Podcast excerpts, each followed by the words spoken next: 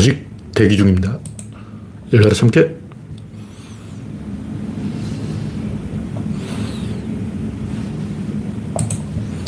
열릴 조짐이, 조짐이 있는데 왜 안 열리지? 네. 그래서 박님이 일발을 끊어주셨습니다. 박신타마니님 반갑습니다. 네. 창이 떴습니다. 가나드라마로 쌓아냈습니다.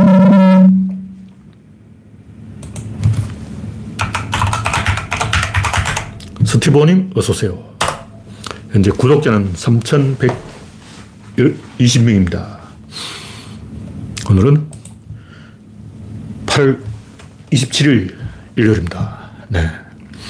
팔월이 거의 다 가고 무더위가 한풀 꺾이고 이제 현재 낮 기온은 이십칠 점 팔 도. 아, 이 정도면 양호하죠. 이제는 이 아홉 시 넘어가면 야간 산책을 할 만해요. 내일은 비가 오고 이십육 도, 화요일은 이십팔 도, 이십칠 도, 이십팔 도, 이십구 도, 삼십 도, 삼십 도. 그 이후로 쭉 이십구 도가 된 걸 보니까 이제 삼십 도를 넘는 무더위는 지나간 것 같아요. 이제 최고가 삼십 도야. 네. 랜디로즈님, 정국수님, 내안의 블루오션님, 난나님, 신완님, 반갑습니다.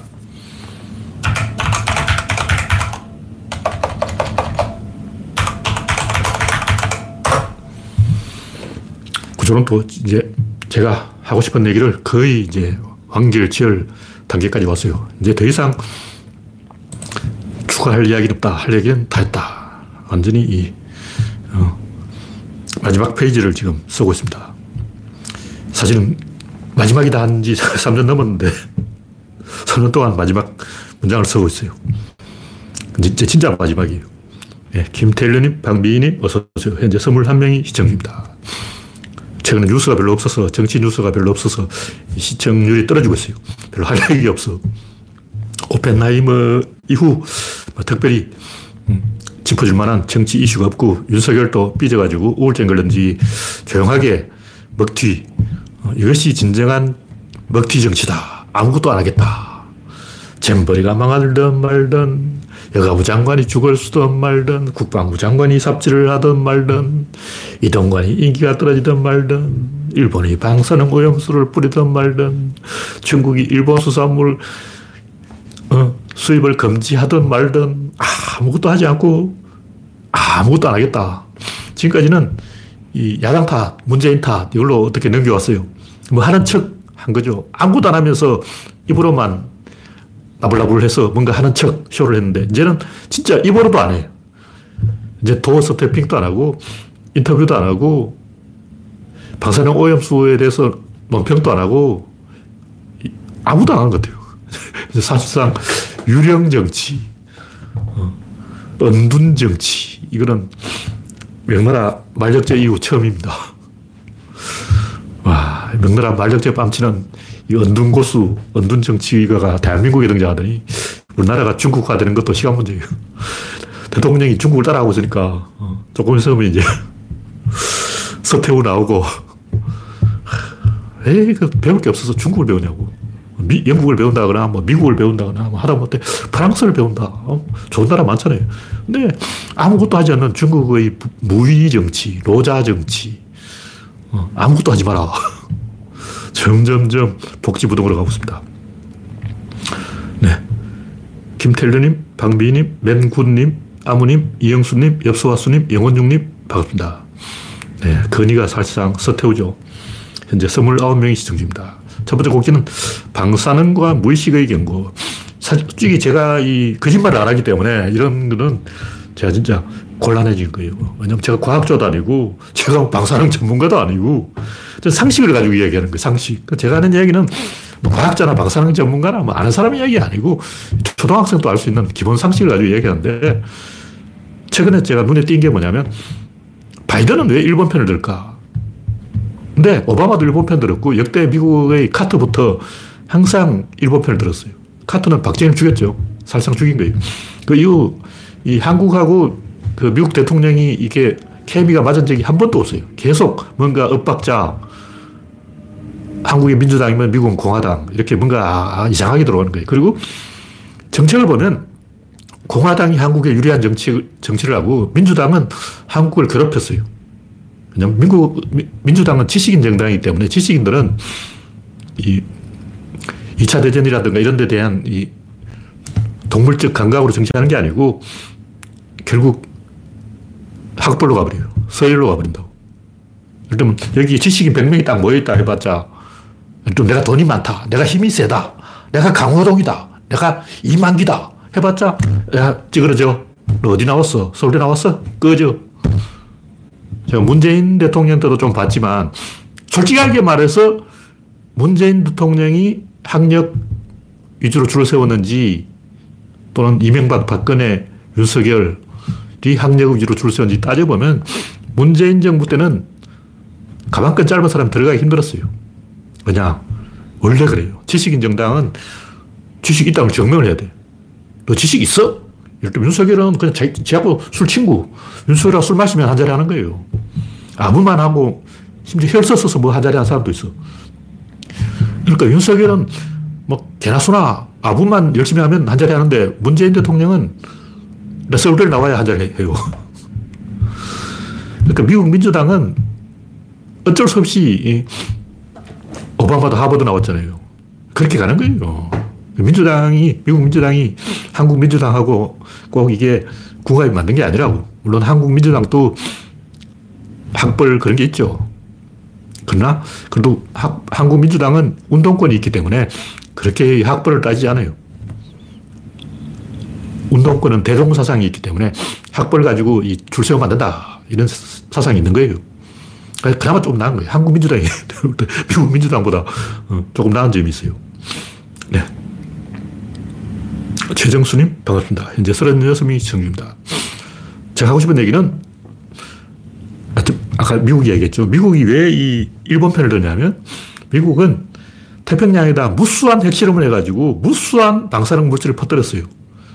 미국과 소련이 태평양 바다에 빠뜨린 방사능이 일억이라면 이번에 일본이 빠뜨리는 건 콧구멍에 코딱지 정도예요. 코딱지 정도. 그러니까 미국이 방사능 폐수를 드럼통으로 태평양 바다에 쏟아부은 거예요. 근데 일본은 침 한 번 뱉은 거죠. 물론 둘 다 나쁜 거죠. 뭐 폐수를 드럼통으로 쏟아붓든 침을 뱉든 둘 다 기분 나쁜 건 기분 나쁜 건데 밥 먹는 밥에다가 재를 뿌리는데 뭐 똥을 그냥 삽으로 포도기로 부은 거나 그냥 재를 이렇게 숟가락으로 퍼서 넣은 거나 그 밥을 못 먹는 건 똑같잖아. 어차피 못 먹는 밥이에요. 근데 솔직하게 말하면 미국은 일본의 일억 배 정도 방사능을 퍼부었습니다. 제 정확한 숫자는 제가 과학자가 아니기 때문에 정확한 숫자는 모르겠는데 이 대충 미국이 핵실험한 걸 치면 일본 이번에 트리튬보다는 일억 배. 근데 일본도 사실은 이 차 대전 때 왕창 퍼부었죠. 원자탄 두 방 맞고. 그 일본 책임이니까 일본이 퍼부은 걸 봐야죠. 그리고 이천십일 년 후쿠시마 사태 때 지금보다 만 배 이상 퍼부었어요. 그러니까 후쿠시마 때 태평양에 쏟아진 방사능이 일만이라면 이번에 트리튬은 일의 일. 우리가 그걸 가지고 문제 삼는 것은 똥을 퍼부은 거나 침을 뱉은 거나 못 먹는 밥은 똑같다. 이런 원리에서 하는 얘기지 기분 나쁜 건 똑같잖아요. 절대 양으로 따지면 윤석열이 좋아하는 과학으로 따지면 미국이 퍼부은 방사능이 일본이 지금 뿌린다는 방사능보다 일억 배 많기 때문에 바이든은 뻔뻔스럽게 어? 그 태평양 우리가 다 오염시켜놨는데 뭐? 기시다 오염시킨다고 우리가 다 오염시켰다니까 우리가 이미 다 오염시켜서 태평양을 못 먹는 물로 만들어버린 건 바로 우리 미국이라고 일본은 요만큼 안 돼야 이러고 있는 거죠. 그러니까 우리가 지금 무슨 말을 해야 되겠냐고. 기가 막히고 코가 막히고 똥구멍이 막혀서 할 말이 없는 거예요 지금. 하여튼 제가 하고 싶은 얘기는 뭐냐면 방사능 공포의 본질이 뭔가. 이 방사능이 해롭다 안 해롭다 뭐 과학적 논조로 가면 안 되고 심리적 논조로 가야죠. 왜 한국인들은 화가 나는가? 화가 나는 이유는 이놈 새끼들이 말을 안 들어서 그런 거예요. 말 좀 들어라 이놈의 화상들아 이거죠. 민주주의라는 것은 말을 듣는 게 민주주의예요. 근데 말을 안 듣잖아. 광우병 쇠고기 이건 쇠고기야 해롭다 안 해롭다 이게 떠나서 말을 안 듣는 거예요. 대통령이 짓골림을 해버려요. 그럼 도장 팍 찍어버려요. 국민한테 물어보지도 않고. 말을 안 들으면 그건 민주주의가 아니고 독재죠. 그러니까 일본 놈들이 한국말 듣겠냐고. 안 듣잖아. 처음에는 어떻게 했어요? 후쿠시마 터졌을 때는 원전 설화생계 올스톱 우리 일본은 이제부터 원전 없는 어? 태양광으로 간다 이렇게 선언을 해놓고 다시 원전 열 개 지금 돌리고 있잖아요. 그 이런 새끼들이 말을 안 듣잖아. 원전 올스톱했으면 원전 다 스톱시켜야지. 말을 안 듣는 거예요. 말을 안 들어. 우리가 중국에 대해서도 불쾌한 이유가 뭐냐면 십삼억이 말을 안 들어. 대만은 이천만이니까 말을 안 들어도 뭐 그렇게 타격이 없는데 십삼억이 말을 안 들으면 그냥 스트레스를 받는다고. 인해 전술. 사실 육이오 때 인해 전술은 거짓말이고 그냥 숫자가 많았다는 거지. 인해 전술은 아니에요. 그런 전술 없어요. 뭐 야간 침투, 우회기동, 심리전 이런 걸 자꾸 인해 전술로 둔갑시키는 거죠. 근데 우리가 한국인들이 중국인에 대해서 화가 난 이유는 말을 안 듣기 때문이고, 시진핑이 말 듣냐 말 안 듣잖아. 강택민 때는 말 좀 들었어요. 말을 안 들으니까 화를 내는 거고, 기시다도 말을 안 듣잖아. 원전 다 올스톱 시켜놓고 다시 슬슬 재가동하고 있다고. 그래서 말을 안 들어서 한국인 화가 나 있다는 걸 본질이에요. 그래서 제가 볼 때 일본이 이번에 뿌린 트리튬 먹고 암 걸리는 사람보다는 일본이 방사능 폐수를 뿌렸다는 말 듣고 화가 나서 스트레스 받아서 암 걸린 사람이 더 많다. 조서 영화 보고 상어가 무서웠어. 어? 아니, 조서 영화 안 보고 바다에 가서 상어에 물려 죽은 사람보다 바닷가까지 가다가 교통사고로 죽은 사람이 더 많아요. 이게 사실이죠. 근데 그 바다에 상어가 한 마리든 두 마리든 상어가 있다 하면 사람들이 겁을 먹고 두려워서 바다에 안 가는 게 맞지. 상어가 있는데 바다에 간다는 게 말이 되냐고요. 그러니까 상어가 몇 마리냐 과학적으로 따져보자. 상어에 물려 죽은 사람 비율이 교통, 상어, 바다까지 가다가 교통사고로 죽은 사람보다 많냐 적냐 따져보자. 이런 거는 개소리고 심리적인 문제를 우리가 이 우습게 생각하면 안 된다. 왜냐하면 이게 본질이 민주주의이기 때문에 민주주의가 본질이라는 거죠. 말을 안 듣는 게, 말을 안 들으면 화딱지 나는 게 이게 본질이에요. 하여튼 제가 볼 때 이번 사태는 결국 일본이 망하는 걸로 예, 결론이 날 거예요. 왜냐하면 인간은 원래 이 나쁜 상황이 벌어지면 나쁜 결정을 내리게 돼요. 근데 후쿠시마 터진 건 일본에 좋은 게 아니고 일본에 나쁜 거예요. 근데 이번에 또 이런 삽질을 하는 것은 일본이 재차 더 나쁜 결정을 하는 거예요. 독일은 그 반대로 갔잖아요. 독일은 이 차 대전이 나쁜 결정이었지만 오히려 그 학생혁명을 거치면서 기, 젊은 세대가 기성세대를 제압해서 꼰대들은 찌그러져 이렇게 해서 독일이 이 차 대전에 사과를 한 것은 젊은 세대가 한 거예요. 기성세대는 안 했습니다. 정확하게 말하면 독일이 사과한 게 아니고 독일의 젊은 세대가 사과한 거예요. 다시 말해서 전쟁을 한 그 새끼들은 사과 안 했어요. 전쟁을 안 한 사람들이 사과하는 거예요. 다시 말해서 독일의 전쟁 범죄자들은 사과를 안 했어요. 도, 우리는 하, 독일인데 사과했다 하지만 사실은 그게 거짓말. 진실은 아무 죄가 없는 독일의 젊은 사람이 사, 사죄를 한 거예요. 진짜 범죄자들은 사, 사, 사죄를 안 했어요. 왜 일본이 사죄를 안 하냐? 범죄자니까 사죄를 안 하는 거예요. 그럼 젊은이들은 왜 그렇게 되냐? 일본 노인대국이 된 것도 있지만 공범이 되어버린 거죠. 슬금, 슬금, 슬금 공범이 되어버린 거예요. 그래서 일본은 사과하고 싶어도 사죄가 불가능한 구조로 가버린 거죠. 일본의 젊은이들은 기성세대를 물리치겠다는 기백이 없는 거예요. 이게 본질이라고. 그러니까 제가 하고 싶은 얘기는 방사능 이 자체를 과학적으로 뭐 해롭다 안 해롭다 이런 걸 숫자 가지고 말장난하지 말고 본질을 가지고 이야기하자. 말을 들어야 되는데 일본 놈이 말을 안 듣는다. 일본은 민주국가가 아니고 전 세계를 우습게 보고 제재를 받아야 되는 나쁜 짓을 했다. 중, 북한 제재를 받고 있죠. 핵개발. 러시아 제재를 받고 있죠. 핵전쟁 위협. 중국 제재를 받고 있죠. 경제정책에서 반칙. 이런 반칙을 하니까 제재를 받는데 일본은 이번에 반칙을 했는데 어떤 제재를 받아야 되냐 이거예요. 이게 본질이라고. 반칙을 했는데 제재를 안 받으면 또 반칙을 하는 거예요. 다음 곡기는 미국인들의 비웃음. 아, 이건 이미 다 이야기해버렸는데, 그러니까 이 앞에 이야기에 포함되어 있습니다. 미국이 핵실험으로 터뜨린 방사능이 일본이 이번에 버린다는 방사능보다 일억 배는 많다. 네, 다음 곡지는 윤문흥의 비극. 이번에 지금 이제 윤석열이 저는 대대적으로 홍보를 할 줄 알았어요. 막 수산물 시장에 가서 수산물 먹는 쇼도 하고, 음, 별짓을 다 할 줄 알았는데, 왜냐하면 이 책임을 전부 민주당한테 떠넘기려면 전 국민적인 수산물 먹기 운동을 벌여야 돼요. 근데 지금 안 하고 있잖아요. 지금 이 어시장이 파리가 날리고 있는데도 윤석열이 아무것도 안 하고 있어요. 내 생각에는 윤석열 주변에 정상적인 참모가 있다면 지금 민주당을 압박하기 위해서 대대적으로 어, 수산물 사먹기 운동 매일 횟집에 출근할 거예요. 근데 안 하고 있잖아. 왜 안 할까? 그냥 귀찮아서 안 하는 거예요. 다시 말해서 단임제입회에 먹튀 정치라는 거죠. 이미 대통령 했으니까 이제 됐고 어, 한 번 더 연임을 하는 것도 아니고 아무 생각이 없는 거예요. 그냥 하기 싫은 거야. 대통령 노릇 하기, 하기 싫어. 왜 수산물 먹기 운동도 안 하고 아무것도 안 하냐고. 이거 해결도 사실 간단해요. 삼십만 톤짜리 유조선 세 척만 지으면 돼. 그 제가 알아보니까 가격도 별로 안 비싸더라고. 그냥 철판 붙여서 물탱크 짓는 건 굉장히 가격이 싸요. 거기다가 첨단 엔진을 달면 가격이 비싸지는데 그냥 철판을 잔뜩 용접해서 붙이는 것이 싸구려라 싸구려. 삼십만 톤짜리 유조선 세 척만 지으면 되잖아요. 그러니까 양반들이 문재인 대통령이 뭐 일본 오염수 투기를 찬성했다 이렇게 이제 거짓말을 하고 있는데, 하여튼 세 가지 대응이 있어요. 하나는 조건부 찬성을 하되 배상금을 받아내는 것, 배상금으로 어민을 지원하는 것. 두 번째는 반대를 하되 최대한 날짜를 미루도록 협상을 계속하는 것. 내가 문재인 대통령이라면 이 립서비스로는 찬성을 해주고 조건을 까다롭게 붙여가지고 계속 날짜를 미룰 거예요.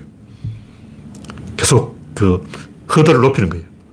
그만큼 이제 허들을 딱 맞죠. 일본에 따라오면 다시 허들을 이렇게 높여. 또 따라오면 또 허들을 높여. 계속 높여. 이렇게 해서 어, 일본이 한 삼십 년 끌게 만들어버리면 되는 거예요. 그 간단한 문제예요. 그래도 안 되면 이제 수입 금지 그리고 어민 살리기 이걸 해야 돼요. 세 번째 방안은 뭐냐. 아무것도 안 하는 윤석열 방안. 복지부동. 윤석열이 새만금 잼버리 현장에 몇 번 갔습니까? 안 갔잖아요. 아무것도 안 해서 결국 박근혜의 운명이 기다리고 있다. 명나라 만적제를 흉내내고 있다. 그러니까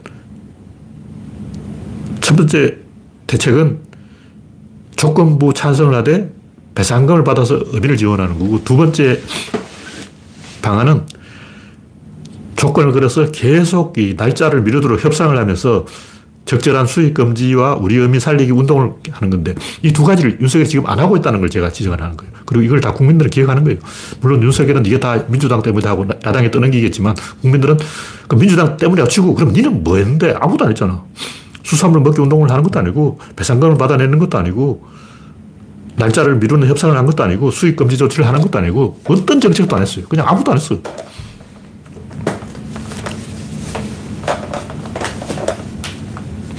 네, 다음 곡지는 괴담 타령하는 노량진 수산시장. 이 황당한 게 노량진 수산시장에 막 정치 구호를 걸어놨어요.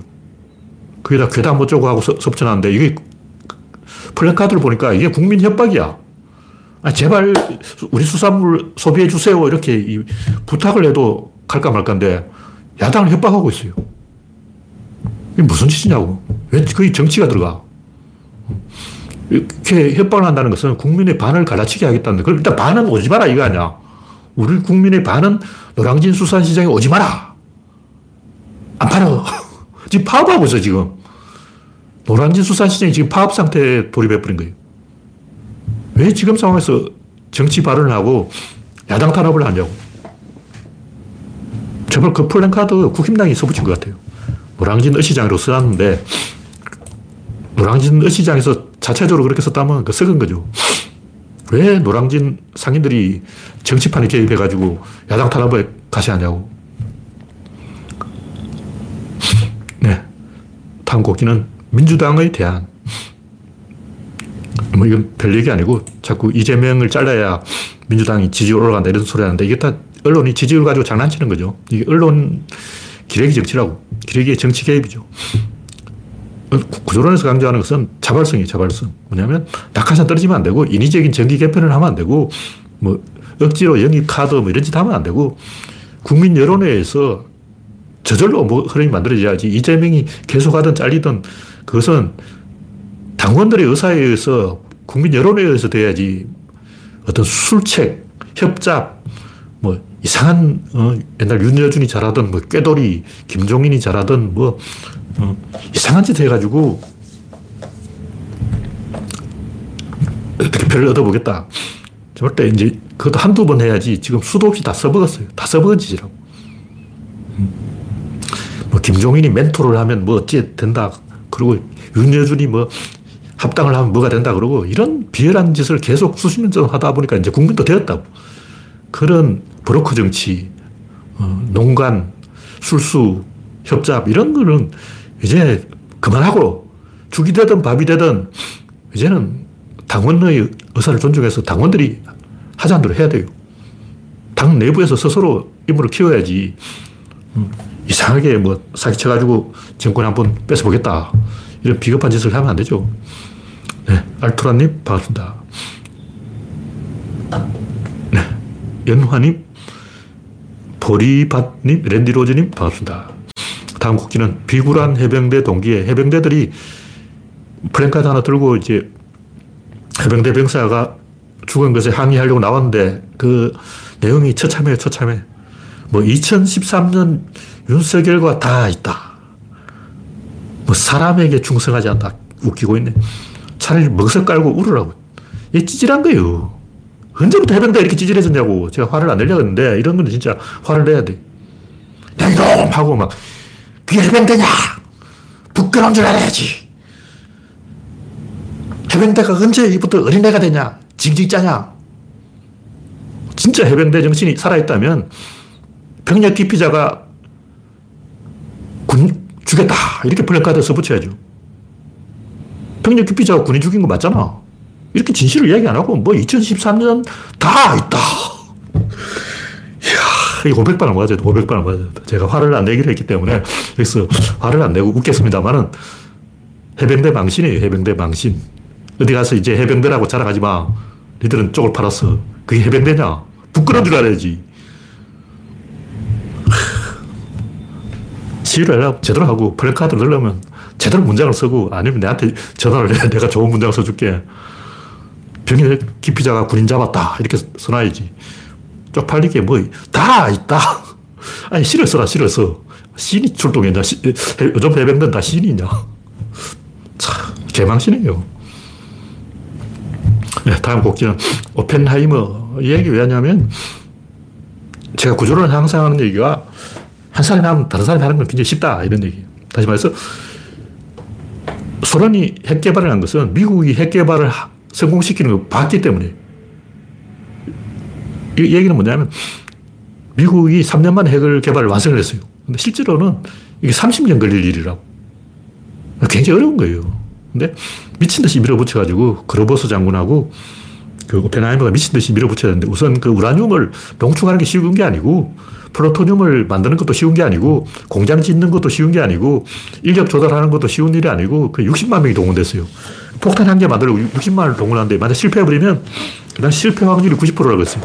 실패해버리면 이 뭐가 날아가는 거라고. 그로버스 장군과 오펜하이머는 이렇게 되는 거야. 자기 목 걸고 한 거예요. 근데 만약 미국이 안 했다고 치고 미국이 안 했는데 소련이 하겠냐고. 실패할 확률이 구십 퍼센트인데 자기 목 달아날 확률이 구십 퍼센트예요.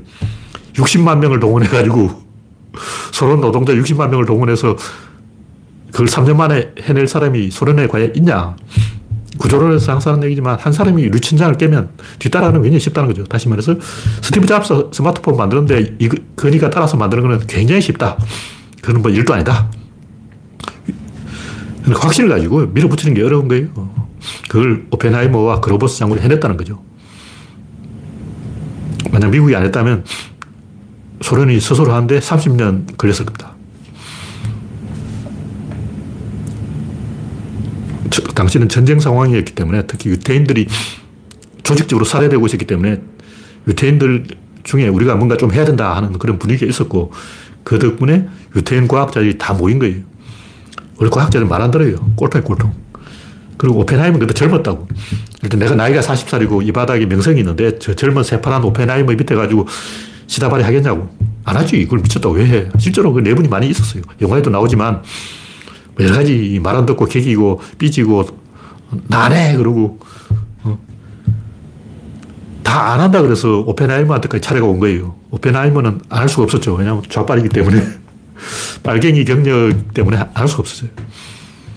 제가 이 얘기를 왜 하냐면 지금 홍범도 장군을 흉상을 육사에서 철거한다 그러는데 그게 매카시즘 아니야. 오펜하이머 영화에 나온다고. 이거 홍범도 장군 흉상 철거한다고 아이디어 낸 사람은 오펜하이머 영화를 안 본 사람이에요. 하, 나라가 망하니까 이런 수치를 겪게 되는 거예요. 인간이 아닌 자들은 이런 상황에서 아무 느낌이 없어서 좋겠지만 우리는 인간이 아닌 자와 대화를 거절하는 것 외에는 방법이 없어요. 지금 메카시즘에 대한 영화가 상영되고 있고 관객이 극장에 밀어터지고 있고 수백만 명의 관객이 역시 메카시즘은 나쁜 거다. 홍범도 장군 흉상 철거는 나쁜 거다. 이렇게 어? 외치고 있는데 면전에서 침을 뱉고 메카시즘을 하겠다는 거예요. 누가? 윤석열이. 오바이트 나오는 상황이죠. 제가 묻고 싶은 것은 오펜하이머 영화는 메카시즘에 대한 영화라고. 그런데 그 영화를 보고 아, 역시 메카시즘은 나쁜 거구나. 윤석열은 나쁘구나. 이렇게 생각한 사람이 대한민국에 몇 명이냐고. 나 그게 궁금해. 솔직히 말하면 그 영화를 본 사람은 모두 윤석열 찍으면 안 되죠. 양심이 있다면. 왜냐면 그 영화와 메카시즘을 비판하고 윤석열을 까는 영화라고. 윤석열 까는 영화 보고 와서 윤석열 찍는 놈들은 뭐냐고. 제가 봤을 때 그 오펜하이머 관객 중에 반은 윤석열 찍을 거예요. 또 이미 찍었어. 그만큼 한국 사람들은 겉멋으로 영화를 보지 실제로 그 영화를 안 본다는 거예요. 영화 보는 척하고 앉아있는 거야.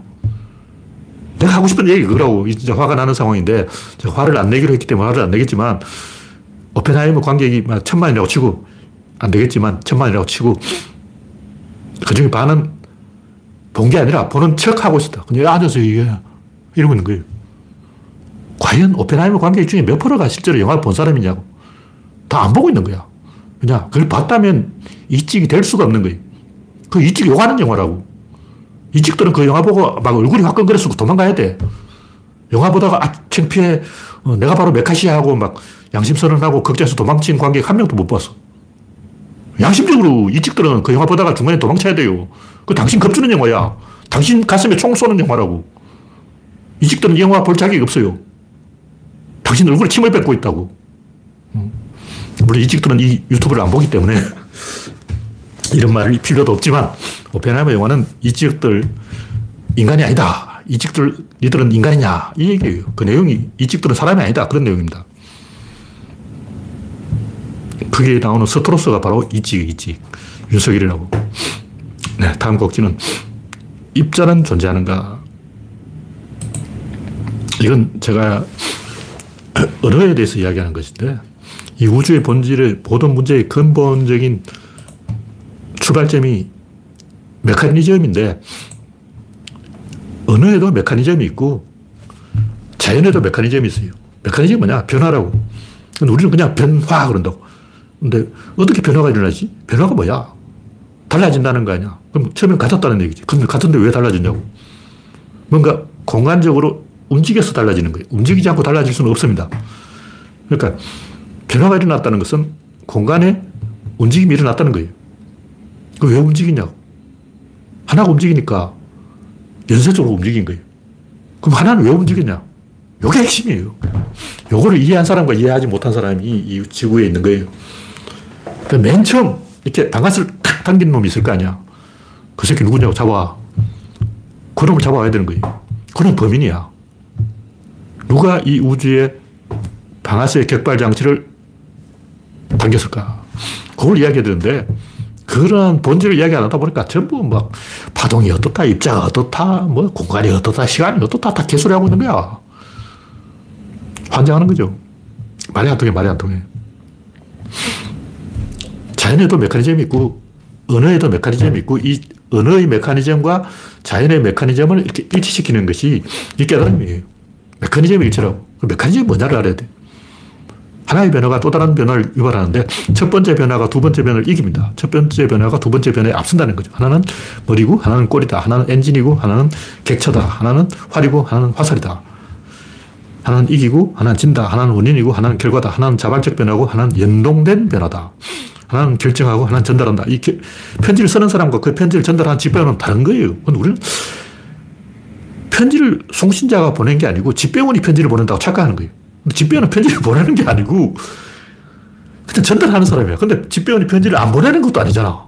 헷갈린다고 말을 헷갈리게 하는 거야. 편지를 누가 보내지? 집배원이 보내지. 아, 집배원이 편지를 써놨구나. 집배원이 집에서 막 편지를 쓰고 있어. 이거 헷갈려가지고 이 세상이 이 모양 이 꼴이 됐는데 이게 핵심이라고. 핵심이 자연에서는 기세, 시장에서는 이윤, 사회에서는 권력, 개인에게는 사랑, 동료에게는 의리 이런 건데 이게 핵심이라고요. 그렇게 기세, 이윤, 권력, 사랑, 의리 이 다섯 가지가 세상을 도, 막 돌리는 엔진이라고.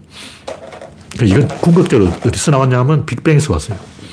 그러니까 이게 무슨 얘기냐면 모든 이 움직이지 않는 것, 이거 움직이지 않잖아요. 움직이지 않는 것은 움직이고 있다는 거예요. 다시 말해서 이 우주 안에 움직이지 않는 것은 없다는 거예요. 근데 입자라는 개념은 움직이지 않는다는 전제로 성립되어 있어요. 입자는 뭐 쪼갤 수 없다는데 그게 원자. 그게 이제 움직이지 않는다는 전제로 깔고 돌아가는 거예요. 근데 요즘 뭐 물질파 이런 이야기도 있는데 그게 뭐냐면 우주 안에 움직이지 않는 것은 없습니다. 왜냐하면 움직이지 않는 것은 움직일 수가 없어요. 다시 말해서 막 이렇게 움직이고 있는데 이 움직이는 것에 움직이는 방향을 이렇게 바꿔줄 수는 있어요. 이렇게 움직이다가 이렇게 움직이로 틀 수는 있어. 근데 멈추어 있는 것이 움직일 수는 없습니다. 무슨 얘기냐면 여기 멈추어 있는 게 이렇게 떨어진다는 것은 이 우주 안에 없다는 거예요. 만약에 이렇게 멈추어 있다. 어, 움직이네. 이건 착각이에요. 무슨 얘기냐면 이 움직이지 않는 것은 내부에서 움직이는 거. 이걸 뭐냐면 바깥에서 움직이는 거. 다시 말해서 심장이 뛰다가 다 손발이 뛴다. 이건 밖에서 움직이는 것. 심장이 뛰는 것은 안에서 뛰는 것. 안에서 뛰냐 밖에서 뛰냐. 요 안과 밖의 차이만 있지. 계속 움직이는 것이 움직이고 움직이지 않는 것은 움직이지 않는다. 이 말이에요. 이게 굉장히 중요한 법칙이죠. 근데 제가 봤을 때 요거를 이야기하는 사람이 없어. 그러다 보니까 뭐 엔트로피의 법칙 같은 헷갈리는 얘기 나오는 거예요. 이거 왜 헷갈리는 얘기 왜 하냐고. 엔트로피가 어떻든 나버렸든 이거 왜 도대체 이야기 왜 하는 거야. 진실로 말하면 멈춘 것이 움직일 수는 없습니다. 이걸 알아야 되는 거예요. 근데 사람들이 이 얘기를 안 하는 거야 또. 근데 이건 직관적으로 다 할 수가 있는 건데 움직이는 것이 계속 움직이는 거예요. 다시 말해 자연에 엄밀하게 말하면 변화라는 건 없습니다. 그럼 뭐가 변하냐? 상대적인 관계가 변하는 거죠. 예를 들면, 여기서 뭐가 떨어지고 있다. 그럼 이 안에서 뭐 변화가 없어요. 이건 정지해 있는 거야. 다시 말해서 떨어진 물체는 내부에서 아무 일도 없어요. 자기가 떨어지는지도 몰라. 예를 들면, 엘리베이터를 타고 있는데 엘리베이터가 내려가면 처음엔 느끼죠. 근데 계속 내려가는 중에는 못 느껴요. 잠들고 있다고. 졸고 있는 거야. 엘리베이터 안에서 졸고 있는 사람은 엘리베이터가 떨어진 줄 모르고 자동차 안에서 잠자고 있는 사람은 자동차가 가고 있다는 걸 모르고 자기가 안 움직이면 움직인다는 걸 모르는 거예요. 그러니까 이 우주 안에 엄밀하게 말하면 변화는 없습니다. 뭐가 있냐면 관계의 변화가 있는 거예요. 다시 말해서 이것과 이것의 관계가 변하는 거지 이 자체는 안 변해요. 이 우주 안에 변화가 없어. 이런 근본적인 걸 알고 보면 입자가 어떻고 뭐 파동이 어떻고 이런 개소리는 그냥 아, 신경 끄라고. 필요도 없는 걸 가지고 열심히 막 피 터지게 싸우고 있어요. 도대체 그게 왜 싸울 거리가 되는지, 왜 그게 놀라운 건지, 나 그걸 저는 이해를 못 하겠어요. 왜냐면 양자역학에 대해서 뭐 이야기 나오는 거 보면 이거 참 놀랍잖아. 도대체 놀랍게 뭐가 놀라요? 뭐가 놀랄 거냐고. 입자 뭐 어떻고, 파동이 뭐 어떻고, 뭐, 그거는 아무 의미가 없어요.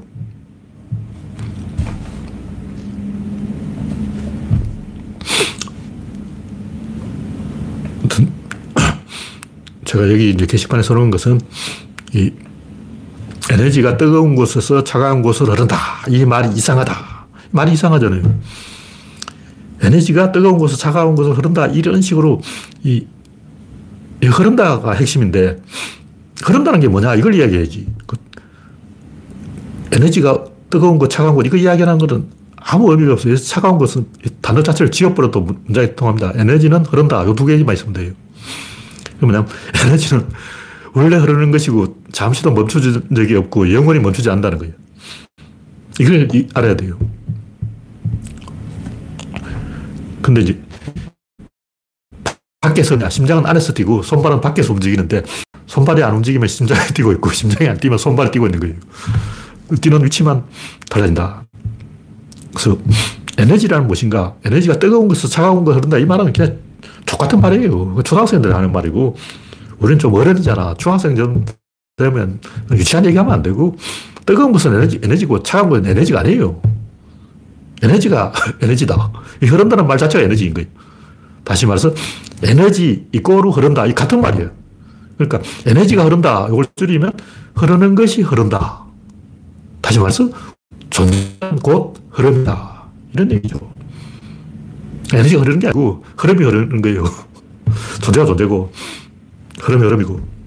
그리고 여기서 이제 우리가 알아야 될 것은 닫힌 게 안에 밸런스가 있고 밸런스의 중심이 있고 대칭이 있고 구조가 있고 이걸 알아야 되는 거예요. 에너지는 최고, 유체는 불안정하고 불안정하면 움직이고 움직이는 것은 효율성이 있고 효율성이 있으면 이기는 게 있고 이기는 것은 밸런스의 코를 차지하고 지는 것은 밸런스의 날개를 차지하고 이, 이걸 이야기해야 된다고. 근데 지금까지 이걸 이야기한 사람이 있습니까? 없습니다. 이건 제가 이야기하고 있는 거예요. 이게 무슨 말이냐 하면 지금까지 에너지나 뭐 엔트로피나 열역학이나 이런 거 이야기한 사람 중에 원리적으로 이해하고 이야기한 사람 한 명도 없다는 거예요. 아무도 없어요. 지구에서 이거 아는 사람 없어요. 저는 구조론적으로 아는 거고, 저는 실험을 한 거나, 어, 그, 열역학을 공부한 게 아니고, 구조론적으로 봤을 때, 에너지는 뭐냐 하면, 유체의 밸런스입니다. 그래서, 에너지에 대해서 이해를 해야 되는 거는, 유체는 자발성이 있는데, 이 말은 연동성도 있다는 거예요. 다시 말해서, 두 개의 에너지가 있는데, 유체 에너지와 운동 에너지가 있는데, 이거는 자발적으로 움직이고, 이거는 연동해서 움직이고, 이거는, 이놈이 움직이면 움직이는 거예요. 이놈은, 다른 놈이 안 움직여도 지 혼자서 움직여요. 뭐가 다르냐? 요건 안에서 심장이 뛰고, 요건 밖에서 손발이 움직이는 거예요. 그래서 안에서 뛰는 심장은 자발적으로 움직이는 거예요. 이거는 단 일 초도 멈출 수가 없어. 내가 태어날 때부터 죽을 때까지 심장은 절대로 멈출 수가 없다는 거예요. 다시 말해서 멈추어 있던 것이 어떤 계기로 움직이게 되는 일은 우주 안에 없습니다. 요거 확신해도 됩니다. 그러면 어떤 물체가 있다. 이 물체가 지금 멈추어 있어. 근데 어 움직여. 이런 일은 절대 없다는 거죠. 그런 건 없습니다. 만약 그렇게 봤다면 뭐냐? 멈춰 있는 게 아니고 내부에서 심장이 뛰고 있다가 밖에서 손발이 뛰고 있다. 내부에서 밖으로 움직임이 기어 나왔다. 숨었던 것이 이렇게 열렸다. 붙었던 게 여기 펼쳐진 거야. 그러니까 이 우주 안에 변화라는 건 없어요. 그냥 바뀌냐 아니냐. 그것도 관계예요. 관계. 다른 것과의 관계가 바뀌냐 아니냐 이렇게 바뀌는 거지. A가 B로 되는 일은 발이 당나귀가 되는 일은 없습니다. 그러면 지우개가 도깨비로 변했다. 도깨비가 컴파스로 변했다. 이런 일은 없습니다. 우주는 변화 자체가 없는 거예요. 근데 우리가 말을 이제 대충 한다고. 이런 것을 엄격하게 따져주면 엔진과 바퀴의 차이를 구분을 해야 되는데 엔진은 안에서 움직이고 바퀴는 밖에서 움직여요. 심장은 안에서 뛰고 손발은 밖에서 움직이는데 이걸 구분 안 해서 우리가 어, 허블나게 헷갈리는 거예요. 지금 저는 몇 살 따랐냐면 아홉 살 따랐어요. 열 살 따랐네. 언어의 문제라는 건 제가 아홉 살 따랐고 메커니즘의 문제라는 것은 제가 열 살 따랐어요. 이 자석에 쇠붙이를 붙이는 실험을 할 때 선생님이 실험 결과를 발표하라는 거예요. 그래서 제가 자석과 쇠 사이에 어떤 힘의 방향성이 있다니까 선생님이 막 화를 내고 가버렸어요. 다 질문했는데 아무도 대답을 못했어요. 선생님이 스스로 한 답이 뭐냐면 자석에 이 쇠붙이를 당긴다는 거였어요. 근데 저는 아, 무슨 그런 개떡같은 소리를 하냐고. 붙는다나 당기는 거나 똑같은 말이잖아. 당기는 게 붙는 거고 붙는 게 당기는 건데 자석에 쇠붙이를 붙여놓고 실험 결과가 붙는다. 그럴 바에 그냥 이걸 이렇게 떨어뜨려놓고 자, 실험했죠. 실험 끝. 떨어졌습니다. 오늘의 실험 결과는 떨어진다 였습니다. 이런 개수를 하고 있네. 우주 안에 움직이는 거 없어요. 그 떨어진다는 거 거짓말이죠. 안 떨어집니다. 그런 식으로 유치하게 이야기하면 안 되고 메커니즘적으로 이야기해야 된다는 거예요. 그리고 제가 열 살 때 알았어요. 메커니즘이 아니면 그건 다 개소리인 거예요. 문장이 대담한 거예요. 근데 보통 우리는 생략을 잘하기 때문에 주어 수로 뭐 대충 이렇게 수로만 가지고도 주어 생략 그냥 가 하면 가는 거예요. 알아서 가잖아. 네가 가라 안 해도 가 하면 아, 내보고 가라는 소리구나 하고 철떡까지 알아듣잖아. 근데 과학적으로 이야기하려면 자석이 소리를 당긴다 이러면 안 되고 자석과 쇠 사이에 자기장이 있다. 자기장에 의해서 자석과 쇠는 통일되어 있다. 자석과 쇠의 철 원자들은 전자에 서핀이 있고 서핀의 방향이 있는데 방향이 같은 방향이 되도록 간섭을 한다. 전자의 서핀의 간섭에 의해서 정렬된다. 결국 핵심은 정렬! 요거는, 요게 정답이에요. 정렬이라는 단어가 안 나오면 설명을 안 한 거야. 정렬이라는 건 밸런스죠. 밸런스라는 건 최단거리. 다시 말해서 자석과 쇠철 그 원자들이 가장 효율적인 상태를 유지하는 쪽이 이깁니다. 그걸 이야기해야 되는 거예요. 그냥 뭐 자석에 쇠를 붙이니까 분데 이거 뭐 하나만 하는 얘기. 그런 거는 어린애도 할 수 있는 얘기. 그, 그런 황당한 답변을 실험 결과라고 발표하면 안 되고, 결국은 자석과 쇠 사이는 이렇게 거리가 떨어져 있는데도 전자가 정렬을 하는데, 그럼 국소성의 원리 위반이잖아. 이걸 이야기해야 되는 거예요. 그럼 양자역학으로 나와야지. 그러니까 초등학생이 궁금한 것은 자석과 쇠는 서로 떨어져 있는데 붙어 있는 게 아닌데 어떻게 국소성의 원리를 위반해서 영향력을 행사하느냐. 자기장이 존재하기 때문인데, 그 당시에는 뭐 자기장이라는 단어가 없었기 때문에 몰랐죠. 그러니까 이런 식으로 언어에는 메커니즘이 있고 원인이 있고 결과가 있고, 이쪽이 받는 어느 쪽이 격발적이고 어느 쪽이 연동된 움직임, 자발적 변화와 연동된 변화, 요걸 추정하는 게 공책에 써놔요. 빈책에다가 일 번 변화, 이 번 변화, 삼, 둘의 연결, A가 움직이면 B가 움직인다. 이게 빈칸을 채우면 되는 거예요.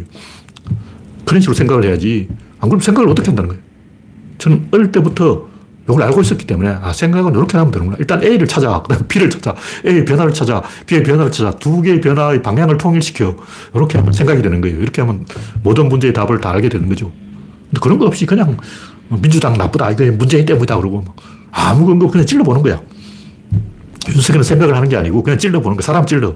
계속 찌르다 보면 아픈 사람이 뭔가 답을 내겠지. 내가 계속 쟤를 괴롭히면 쟤가 살려고 답을 내놓겠지. 이런 정치수를 사용하는 거죠. 네, 오늘 이야기는 여기서 마치겠습니다. 참석해 주신 구십칠 명 여러분 수고하셨습니다. 감사합니다.